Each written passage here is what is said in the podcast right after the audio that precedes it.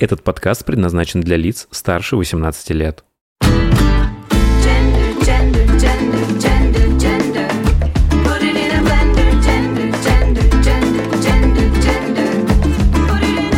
Вы слушаете «Гендер Блендер» — подкаст о новой этике и квир-культуре в России и мире. Всем добро пожаловать на подкаст «Гендер Блендер». А это подкаст меня, Ники Джем. Также можно меня называть Илюша, вообще меня как угодно можно. Пошлые шуточки прямо с первого подкаста. Всем добро пожаловать. Очень надеюсь, что этот подкаст будут слушать совершенно разные люди, и не только мои подписчики в Инстаграме. В принципе, этот подкаст задумывался и является таким, ну, для меня, по крайней мере, естественным продолжением моих интересов, которые я начал озвучивать и обсуждать в своих прямых эфирах. Ну, кто знает, допустим, мои подписчики, я каждую неделю по четвергам делал прямой эфир, в котором выбирал парочку тем, которые меня каким-то образом беспокоят, на темы, на которые мне хочется поговорить, немножечко посаморефлексировать. А, Вот. И, слава богу, нашлись а, люди, которые меня поддержали в желании довести эту идею до чего-то более значимого, до чего-то более а, стабильного, до чего-то, что могут слушать не только мои подписчики. Поэтому вам представляю мой подкаст, который называется «Гендер Блендер», в котором мы будем обсуждать различные темы, связанные с новой этикой, связанные с квир-культурой в России. Я, конечно же, сразу оговорюсь, и, наверное, оговариваться я буду в каждом выпуске. Я не являюсь каким-то экспертом всего, о чем я говорю. Мне эти темы безумно интересны самому. Я чувствую, что мне самому нужно об этих темах что-то больше знать, саморефлексировать. Для каждого подкаста я буду стараться вычитывать максимальное количество информации на эту тему, а также по возможности приглашать э, эксперта в этой теме, которые будем изучать, чтобы они предоставляли нам доскональную, правдивую информацию, чтобы точно был факт-чекинг, чтобы я не нес какую-то чушь, и чтобы вы на меня могли опираться как на такой э, достоверный источник информации. Ну и, в принципе, будет приятно послушать человека, который полностью э, свою жизнь, свою карьеру посвятил э, той или иной тематике. Например, когда мы будем разговаривать с вами о ВИЧ, об этом я хочу обязательно с вами поговорить, потому что в 2021 году, мне кажется, стыдно не знать а, об этом вирусе, о том, как он распространяется. Ну и подробно поговорим, конечно, в выпуске, который будет посвящен именно этому. Я приглашу людей, которые работают в спид-центре, который посвящен именно связям М плюс М. Ну и, собственно, они с нами поговорят об этом и предоставят всю интересующую меня, по крайней мере, информацию. После каждого подкаста я буду выкладывать пост в Инстаграме, а, в котором я буду очень сильно ждать от вас комментариев по поводу, что вам нравится, что вам не нравится, что вы хотите услышать в последующих выпусках. Может быть, где-то не так точно я буду предоставлять факты, и вы захотите меня поправить. Поэтому очень а, рассчитываю, надеюсь, на ваш фидбэк. Да, и вообще, в принципе, давайте общаться на эти темы, чтобы повышать общий уровень грамотности. Да, и, в принципе, на эти темы нужно общаться, как мне кажется. Слушай, сейчас будет небольшое лирическое отступление, потому что, ну, в принципе, этот подкаст я хочу устроить по принципу максимальной с вами искренности, а не каких-то угрюмых структурированных лекций. Я вам честно признаюсь, что мне этот формат дается, ну, очень тяжело, потому что, ну, вот как минимум, очень незнакомый для меня experience. А, честно говоря, я надеялся, что это все будет гораздо проще, ну, как с прямыми эфирами в Инстаграме, ну, чтобы просто выбрал парочку тем, включаешь эфир, жмякнул на клавишу и поехали трещать на полтора часа. Ну, тут так, конечно, все это не получается. Проблема началась у меня уже с первого, с первой темы, с первого подкаста. Мы с моими продюсерами, которые вот прекрасные люди, которые почему-то в меня поверили и помогают мне воплотить этот подкаст эм, в жизнь, выбрали выбрали первую тему. Вот, казалось бы, совершенно простая и ненапряжная, рассказать просто обо мне. Ну вот, обо всем и по чуть-чуть. Такая, знаете, вот автовизитка для тех, кто найдет этот подкаст не просто перейдя с моей странички в Инстаграме, жмякнув на эм, ссылочку в шапке профиля, а которые просто как-то вот случайно найдут этот подкаст на просторах интернета и захотят послушать. И вот, серьезно, мне просто безумно тяжело это делать. Э, Во-первых, потому что, ну вот, о себе рассказывать мне неинтересно. Моя жизнь не наполнена в таком объеме сексом, наркотиками и рок-н-роллом, чтобы по ней там писали книгу или снимали фильм, ну, по крайней мере, пока. Ну, а во-вторых, у меня так сознание устроено, что все травмирующие воспоминания, а с учетом того, что я очень восприимчивый человек, это можно считать, что каждый день у меня травмирующие воспоминания, я куда-то очень глубоко загоняю на подкорку подсознания, и очень тяжело мне потом о себе все вспоминать, а тем более вам хочется это сейчас как не просто вспомнить, а интересно все это рассказать с какой-то изюминкой. Вот поэтому вычленять сейчас все это из сознания очень трудно. Ну, ладно, попробуем. Да, вообще, я так посидел, подумал, кто я, в принципе, вообще такой, чтобы вам что-то рассказывать, что-то вам советовать, что-то объяснять. Но на самом деле, слушайте, я гей, я живу в России с отцом скинхедом, с работой в качестве full-time дрэк королевы, с огромными проблемами просто с самооценкой и постоянной борьбой с лишним весом, а степень токсичности и абьюзивности более половины моих отношений порой достигала такого уровня, что, ну вот, поножовщина и убийство одного из партнеров был бы вполне логичным финалом этих самых отношений. И вот как бы несмотря на все это, я выжил и не сошел с ума. Ну, по крайней мере, мне удается качественно это прятать от окружающих. Основная сложность всего этого, что у меня практически никогда и не было человека, с которым я мог бы обо всем этом поговорить, о терзающих меня проблемах, не было каких-то открытых источников, я, где бы я мог просто взять и почитать о чем-то, ну и что мне могло бы помочь э, справиться с проблемами. И, в принципе, у меня никогда не было комьюнити, где бы я чувствовал свою абсолютную ценность, принятие и любовь, несмотря ни на что. Мне, на самом деле, как мне кажется, помогла любовь к саморефлексии, желание становиться лучше и лозунг, как у Бейонсе в песне Pretty Hurts, где там ее спрашивают, Бейонсе, в чем основная задача вашей жизни, а она говорит просто и сильно быть счастливой. Ну, а чем еще вот заниматься, кроме как не пытаться стать счастливым. И вот именно поэтому мне кажется, что я смогу через свою жизнь, через свои проблемы, с которыми мне пришлось самостоятельно столкнуться и справиться, я смогу с вами просто пообщаться, поговорить вот на какой-то спектр тем, что в конечном итоге, надеюсь, по крайней мере, поможет вам сделать вашу жизнь немножечко лучше. Есть на самом деле еще одна причина, почему ну, мне не очень нравится рассказывать о себе и о Нике Джем, ну потому что вот серьезно, буквально каждый год 3-4 выпускника какого-нибудь психологического факультета решают, что для своей дипломной работы они возьмут и просто сделают groundbreaking интервью с Drag Queen, узнают, как мы устроены, почему мы этим занимаемся, что нас заставляет всем этим заниматься переодеваться, и задают, ну вот, перечень одних и тех же вопросов, которые, ну на самом деле нормальные, но так как мы отвечаем на них каждый год по несколько раз, для нас они уже банальные.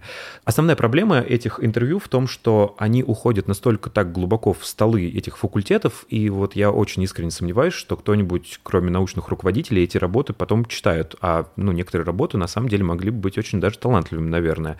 Поэтому история обо мне, ну, мне самому кажется, ну вот совершенно какой-то банальный и скучный. Ну да ладно, познакомить вас с собой мне все равно хочется и нужно, потому что я хочу, чтобы этот подкаст вы слушали не как подкаст какой-то совершенно неизвестный вам травести, а чтобы вы слушали этот подкаст как подкаст вашего хорошего друга, ну или на худой конец просто хорошего знакомого.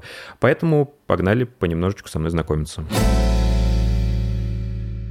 Всем привет, меня зовут Илья, мне 28 лет, и я гей. Боже, сейчас совершил на самом деле две вещи, которые, ну, я боюсь делать больше всего. Во-первых, это называть свой возраст, тем более в публичном пространстве, ну, потому что всегда как-то чувствую давление, и что к своим 28 годам я не сделал ничего стоящего и значимого, и это очень страшно. Во-вторых, в публичном пространстве говорить, что я гей, потому что мы живем с вами в России, но чтобы Святая Инквизиция к нам не нагрянула, хочу оговориться, я ничего не пропагандирую. Вам и подкаст предназначен только для тех, кто самостоятельно покупает сигареты и пиво в магазине. И при этом законно, а не потому, что какая-то там знакомая тетя Зина работает и вам это продает. В этом выпуске я не хочу подробно нырять в какую-то конкретную тему, просто вас хочу познакомить с собой, а, дать вам возможность привыкнуть к моему голосу. Боже, сейчас СМР еще немножечко начнем. И постепенно рассказывая о своей жизни, я буду акцентировать внимание на вещах и темах, которые в следующих выпусках подкаста мы будем с вами брать чуть подробнее.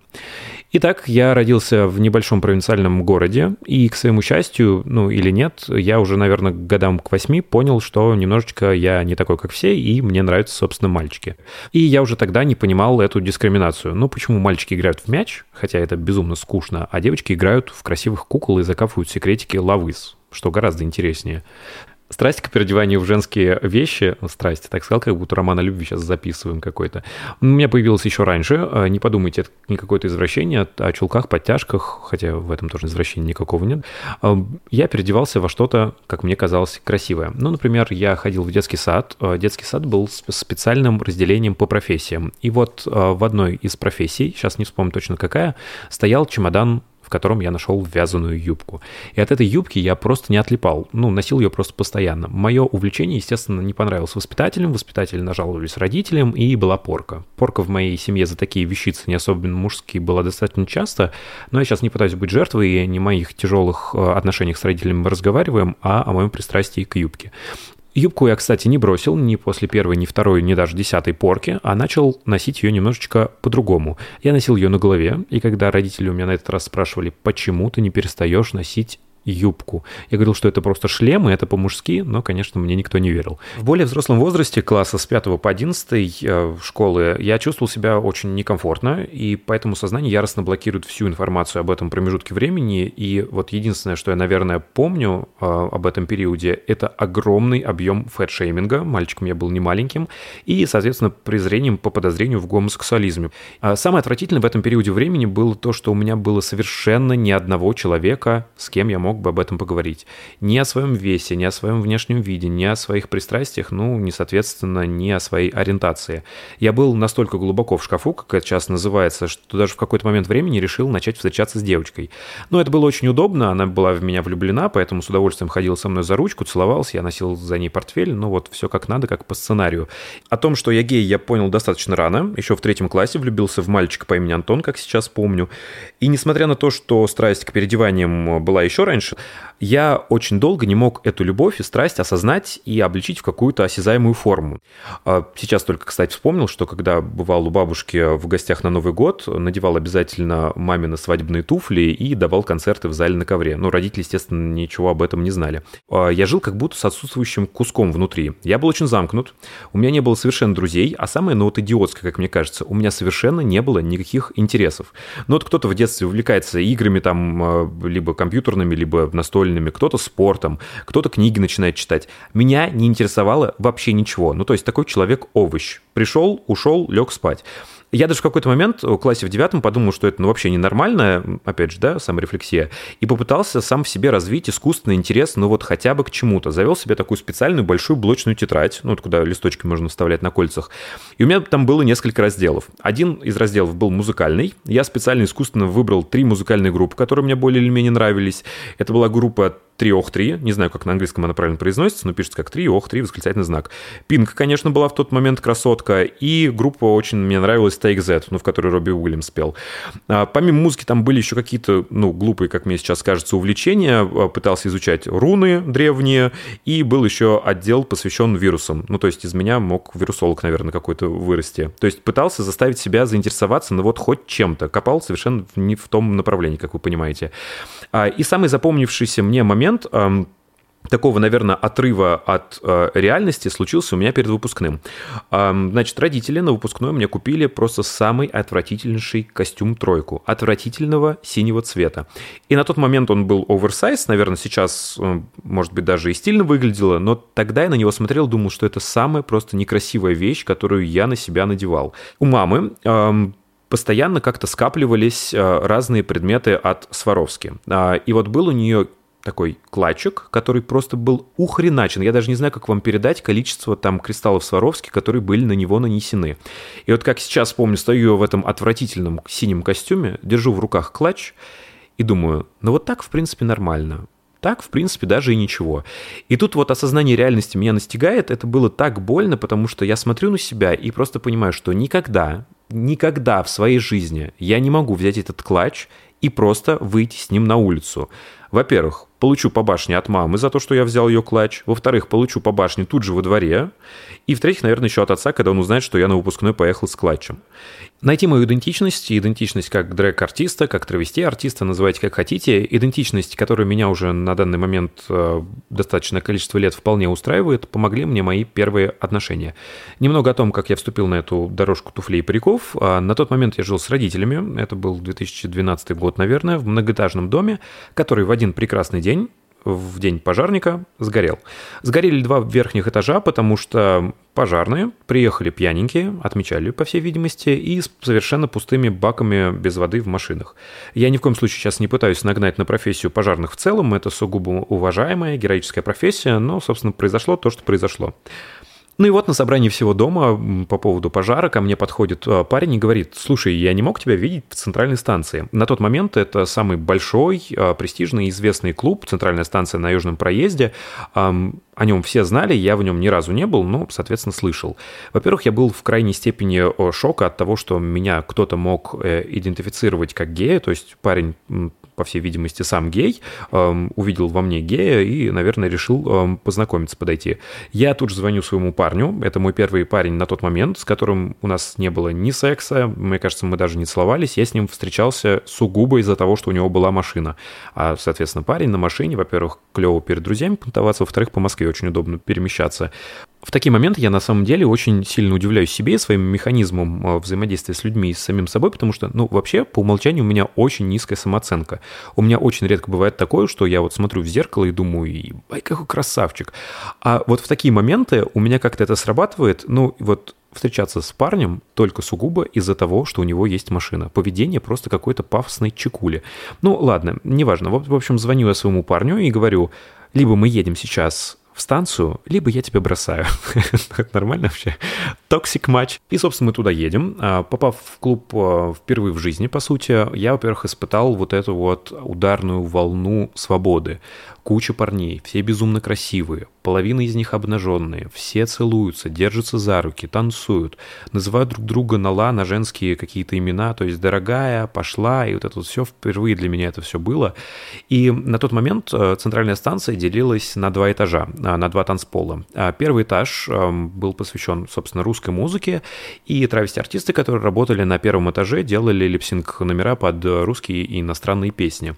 Они были на тот момент легендарными, то есть это был легендарный состав а, артистов центральной станции, а, Блонди, Рокси, Синдл, а, Джамала, эм, извините, кого, если я не назвал, но я думаю, многие знают в квир-тусовке, уж точно знают все эти имена. Но, честно говоря, вот на меня какой-то особой эйфории встреча с ними визуальная не произвела, потому что, ну да, красивые, да, поют под песни, но, в принципе, наверное, где-то это не то, чем я хотел заниматься на тот момент.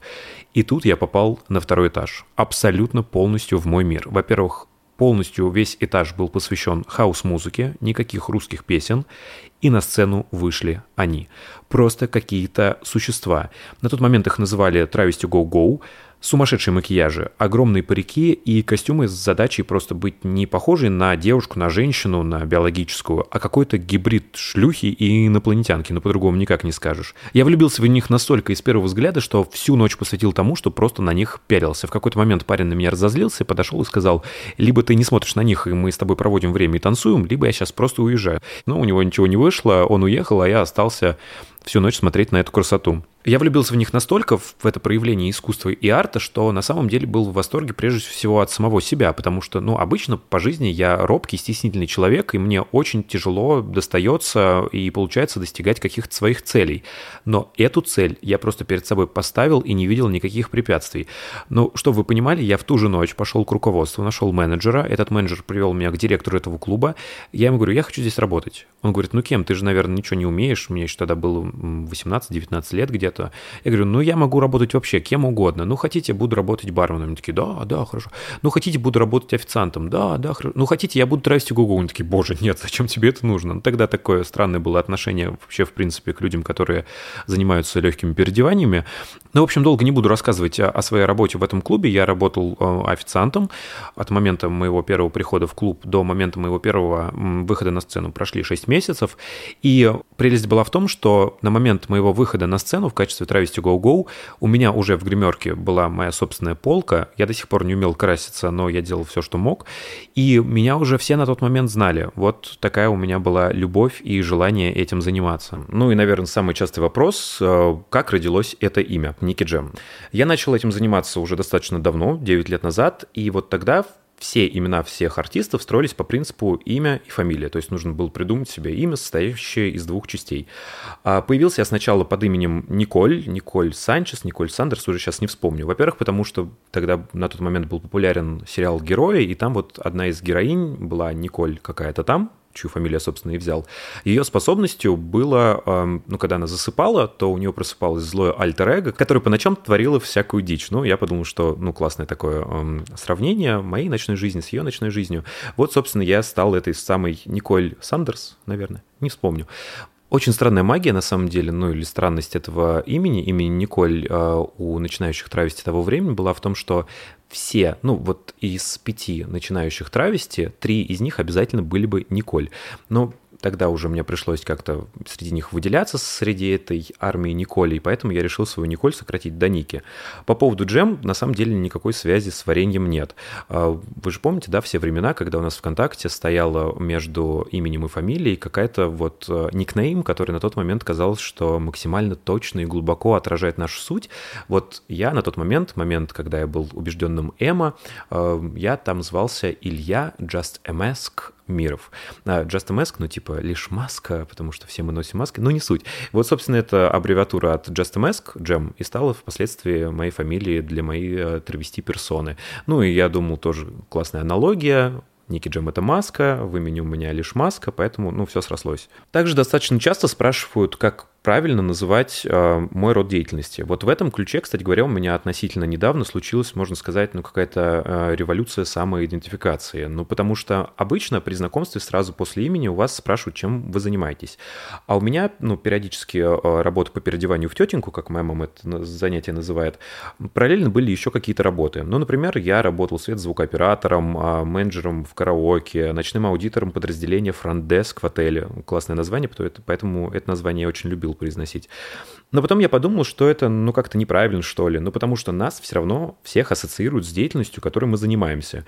А, вот Петя, он бухгалтер. Это Антонина, она певица. А это Евлампий, он у нас визажист. А я как бы Илюша, но я же не свет-звукооператор. Я Дрэк Куин, королева ночной Москвы, извините на секундочку. Поэтому я для себя решил, что вот во всех своих новых компаниях, куда я прихожу и знакомлюсь, я буду представляться как я Илья, full-time Drag Queen. Но после этого меня обычно просят перевести это на русский. Я говорю, по-русски вам не понравится, потому что по-русски, скорее всего, это будет называться трансвестит. А я начал всем этим заниматься, ну, дрэгом смысле, уже, получается, 9 лет назад, и из-за того, что, ну, не так на тот момент были развиты соцсети, YouTube, а Drag Race еще не так много людей знали, Травести вызывали у всех какое-то чувство просто благоговейного восторга. Но это только на сцене. При этом встречаться с травести, ну, было просто хуже, чем зазорно. Практически, ну, невозможно. С одним из моих первых парней я, кстати, расстался по этой причине, ну, прям как сейчас помню, Ильпатио на Павелецкой, он меня приглашает как бы на свидание, сажает перед собой и говорит, что он ну, не может со мной больше встречаться, потому что не может объяснить своим друзьям, кем я работаю. То есть то, что он гей предпочитает спать с парнями, он своим друзьям может объяснить, а то, что его парень — это травести-артист, не может. Ну, извините.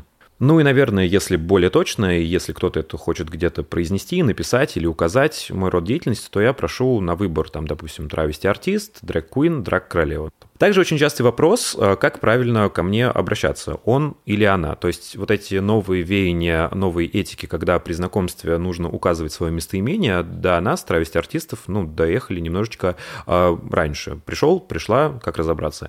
Я сейчас не очень хочу глубоко нырять в гендерную свою идентификацию, в то, что мне очень близки, допустим, небинарные персоны, потому что всю свою жизнь мне не особо нравилось применяемые ко мне местоимения и он, и она вот в одинаковой степени.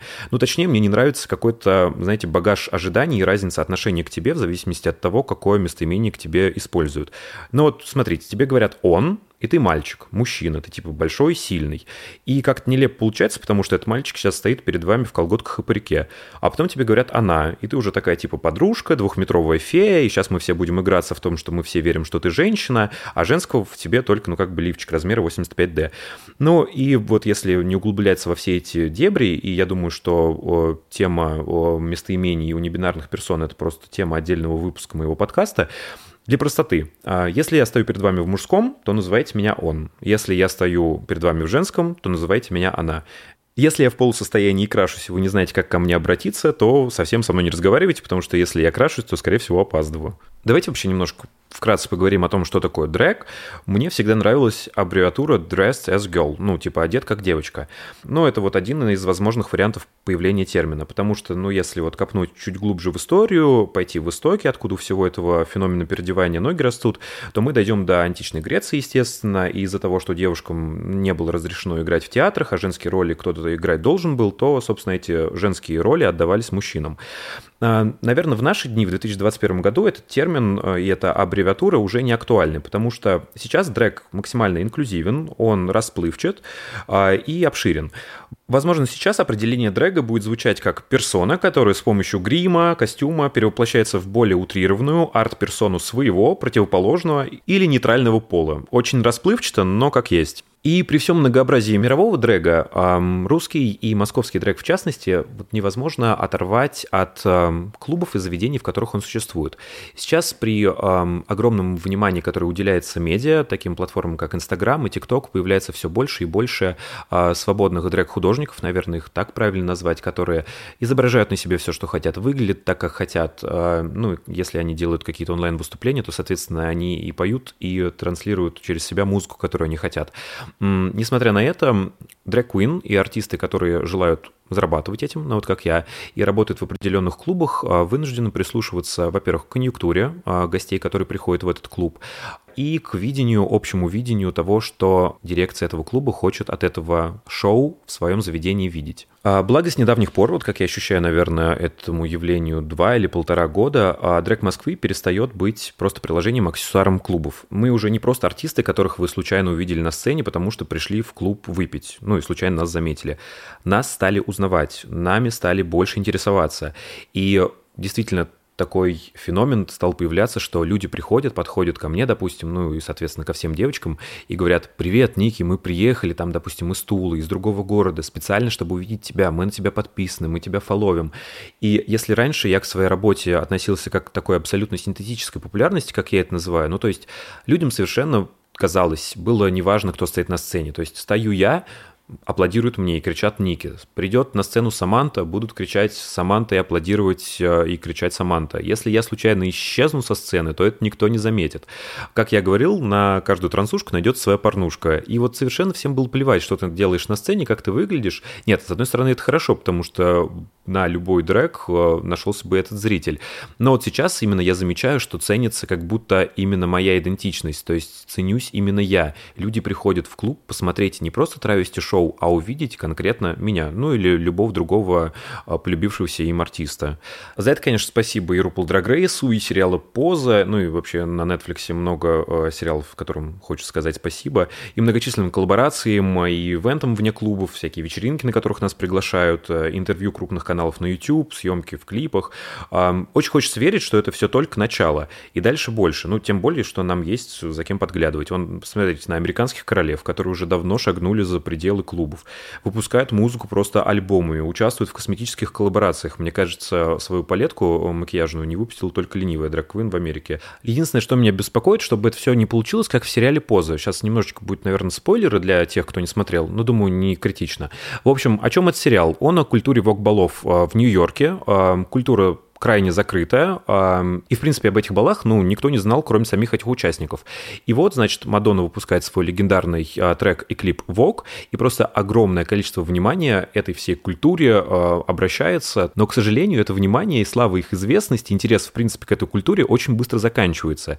Вот я очень сейчас боюсь, что вот эта вся нарастающая а, популярность, а, медийность и интерес к дрэгу вообще, в принципе, как а, к поп-культурному явлению, когда-нибудь закончится. И просто очень хочется, чтобы мы в России успели хотя бы вот немножечко, хотя бы до половины уровня известности, популярности и заинтересованности а, в Drag Queen дойти до американского уровня. Очень, конечно, хочется думать, что у нас рано или поздно все это будет. а, Уровень внимания, как у американских а, Drag Queen к нам будет. И вот каждый раз, когда думаешь о будущем, упираешься в этот мой любимый закон о запрете пропаганды. Даже вот сейчас записывая этот подкаст, я всегда как бы немножечко в голове держу этот факт того, что ну как бы я гей, буду рассказывать о квир-культуре, а ну закон-то никто не отменял, поэтому заранее ничего не пропагандирую. Если вам нет 18, то срочно выключаем подкаст и идем спадки, ну либо послушайте то, что ваша мама вам разрешает слушать. И вот слушайте, ну, наверное, на бумаге этот закон ну, вот стремится только к хорошему. Ну, защитить несозревшее детское сознание, но на деле – Во-первых, ну, сексуальность и влечение к определенному полу невозможно навязать. Давайте даже сейчас не будем дискутировать на эту тему. А, во-вторых, первые сексуальные опыты и приключения случаются, ну, вот если верить статистике, я специально посмотрел сегодня, они случаются гораздо раньше, в возрасте 15-16 лет. И то, мне кажется, статистика завышена, ну, с учетом того, что это типа возраст согласия и все дела. И это вне зависимости от ориентации, эта статистика. Все, что делает, по сути, этот закон, это, ну, как мне кажется, поощряет гомофобию. Ну, давайте не будем о грустном. Сейчас в плане отношений и восприятия нас с публикой в качестве, но ну, не просто танцующих клоунов на сцене, а настоящих живых людей, которых и на свидание можно пригласить, стало как-то проще. Во-первых, мне кажется, просто из-за того, что факт переодетого парня уже никого не повергает в такой шок. Но у меня, как у человека, склонного к саморефлексии, есть парочка интересных механизмов, которые мне нравится изучать. У меня есть правило третьего свидания. А у нормальных людей, насколько я знаю, это свидание, на котором случается секс вроде бы, когда, если эти отношения нацелены на длительную перспективу. Я же на третьем свидании рассказываю, чем я занимаюсь. Ну, про дрэк. Зачем я так поступаю, зачем я так делаю? Мне кажется, так или иначе, а, по отношению к травести, к королевам, а, есть очень много предубеждений. Если все, в общем, суммировать, то мы высокомерные, манерные шлюхи с алкой и наркозависимостями. А я как человек, который обладает помимо синдрома самозванца, еще парочки других синдромов. Я обладаю синдромом хорошей девочки. Это не научный термин, это я это так называю. Но, к примеру, меня до глубины души оскорбляет, когда ко мне просто как подходят незнакомые люди в клубе и спрашивают, слушай, ну ты же знаешь, где достать? Ну или у тебя можно взять. Или когда мне по-серьезки рассказывают, что бытует миф, что любую травести можно выкупить для секса за 30 тысяч рублей, а наш арт-директор – это наш сутенер. Ну или когда мне на сцену несут бокал с неизвестным напитком, а я говорю, извините, я сегодня не пью, ну потому что такие периоды в жизни у меня тоже бывают, а мне говорят, ну да ладно, кому ты заливаешь, не пьет она. Опять же, понятное дело, что наркотики – это зло, и сладшеймингом я вроде бы не страдаю, просто, но это не те вещи, с которыми я хотел бы, чтобы э, я ассоциировался, и это не те вещи, которые я хотел бы транслировать своим творчеством. Ну что далеко ходить, во время своего второго камин ну, у меня их было два. Первый камин это как гея, второй камин как травести-артиста.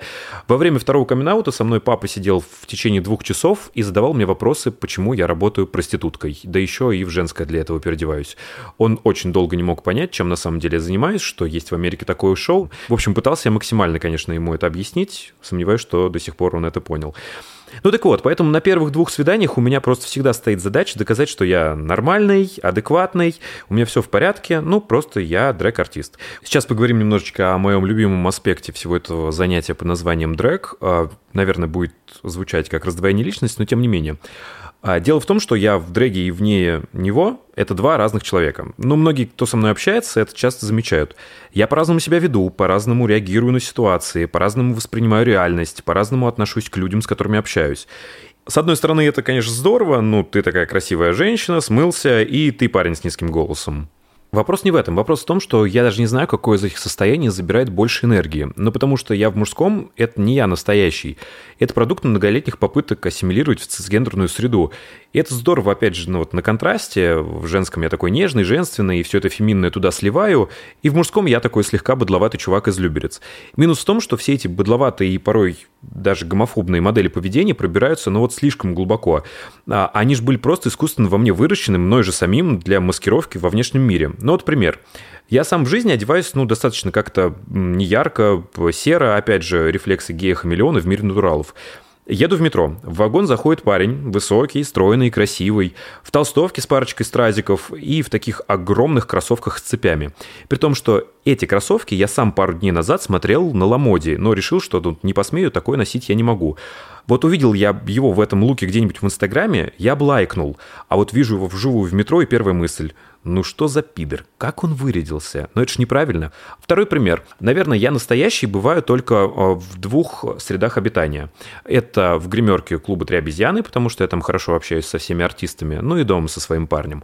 Так вот, в гримерке надо мной девочки э, порой э, шутят и смеются, потому что вот я сижу с ними, разговариваю, реагирую как-то вот естественно, включаю прямой эфир и себя корчу какого-то альфа-самца Илюшу с желанием всем понравиться, кто зайдет на этот прямой эфир. Опять же, я это не контролирую, это получается как-то уже просто рефлекторно. Ну и также из забавных примеров, Мой парень, с которым мы сейчас живем два с половиной года, терпеть не может Ники Джем. Он говорит, что в образе я просто бесявый, и со мной просто невозможно общаться. Но при этом, по его словам, а, я легче. Но он на руки меня легче поднимает, когда я в женском.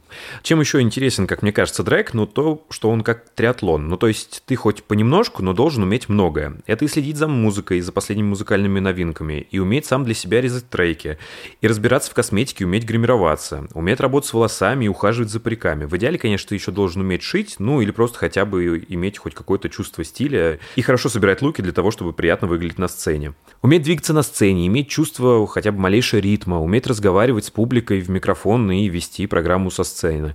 А в чем основной минус дрэга при этом? В том, что он очень сильно поглощает. Чем часто грешат э, травести-артисты, ну, я периодически тем, что ныряя в дрэк, ты напрочь забываешь о себе, как о мальчике. Ну вот, например, потратить на Ники Джем 1030 на новый образ, это на изи, а купить Илюши кроссовки дороже 5000, это я не посмею сделать.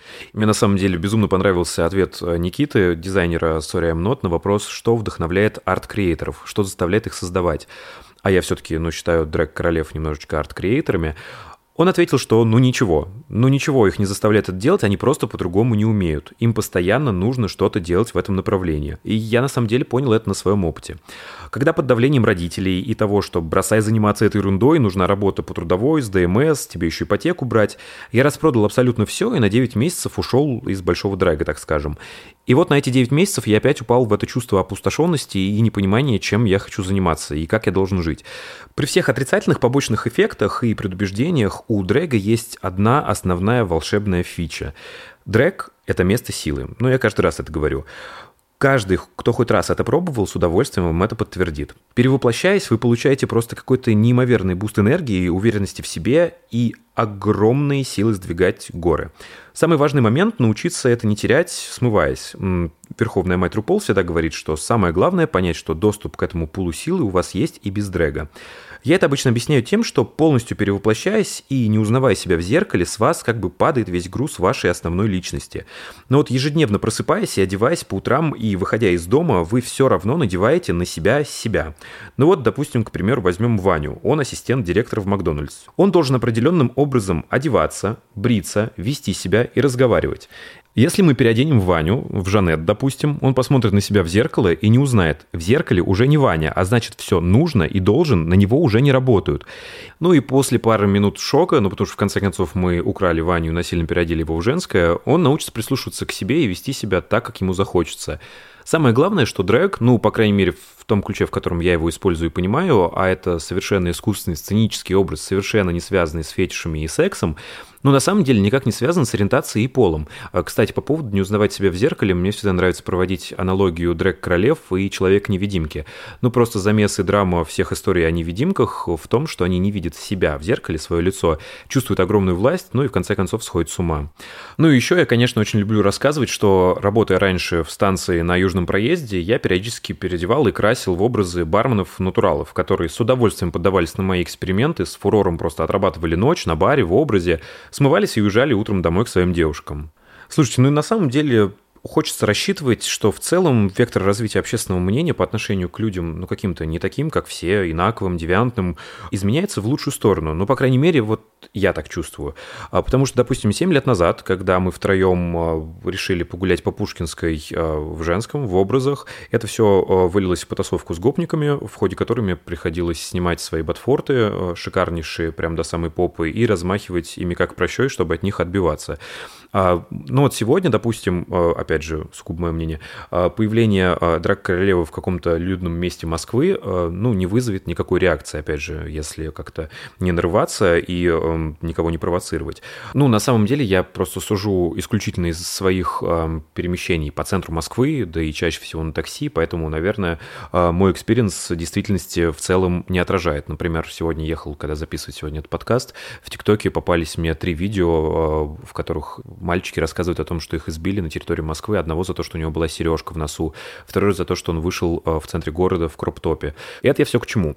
Я к тому, что дрэк все дальше выходит за рамки, он становится более заметным. И, как мне кажется, мы, дрэк-королевы, имея ну, какой-то, знаете, определенный рупор, определенную платформу, должны э, переставать быть, ну, просто танцевальными красотками. Я сейчас не призываю никого к какой-то травести революции, вы не подумайте, это я все к чему? К тому, что, по сути, у нас сейчас в России нет никакого гей-комьюнити как такового. Мы очень раздроблены. Есть, допустим, геи-качки, которые не вылезают из спортзалов и техновечеринок, которые встречаются и общаются, ну, вот исключительно с геями-качками. Есть там, скажем, какие-то а, модные блогеры геи с нарощенными ногтями и последними гучевскими ботиночками на ногах, которые общаются друг с другом на своих закрытых блогерских тусах и помогают снимать друг другу тиктоки. Есть огромное число вот просто максимальных закрытых в шкафах геев, которые полностью игнорируют наличие гей-клубов, вообще, в принципе, гей-культуры в городе и просто спят по ночам с мальчиками.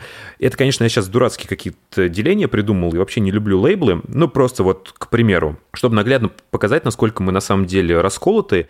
И что самое обидное, ну мы же не любим друг друга. Вообще хочется, конечно, в идеале создать какое-то такое место, такой пузырь, бабл, в котором, ну вот, всем был бы приятно находиться. Все друг друга уважали, все друг друга любили. И это, конечно, даже, может быть, не обязательно будет какой-то отдельно взятый клуб. Это я сейчас еще так все на примере геев говорю, ну, потому что говорю о том, о чем знаю, но на самом деле это касается всего э, квир-сообщества.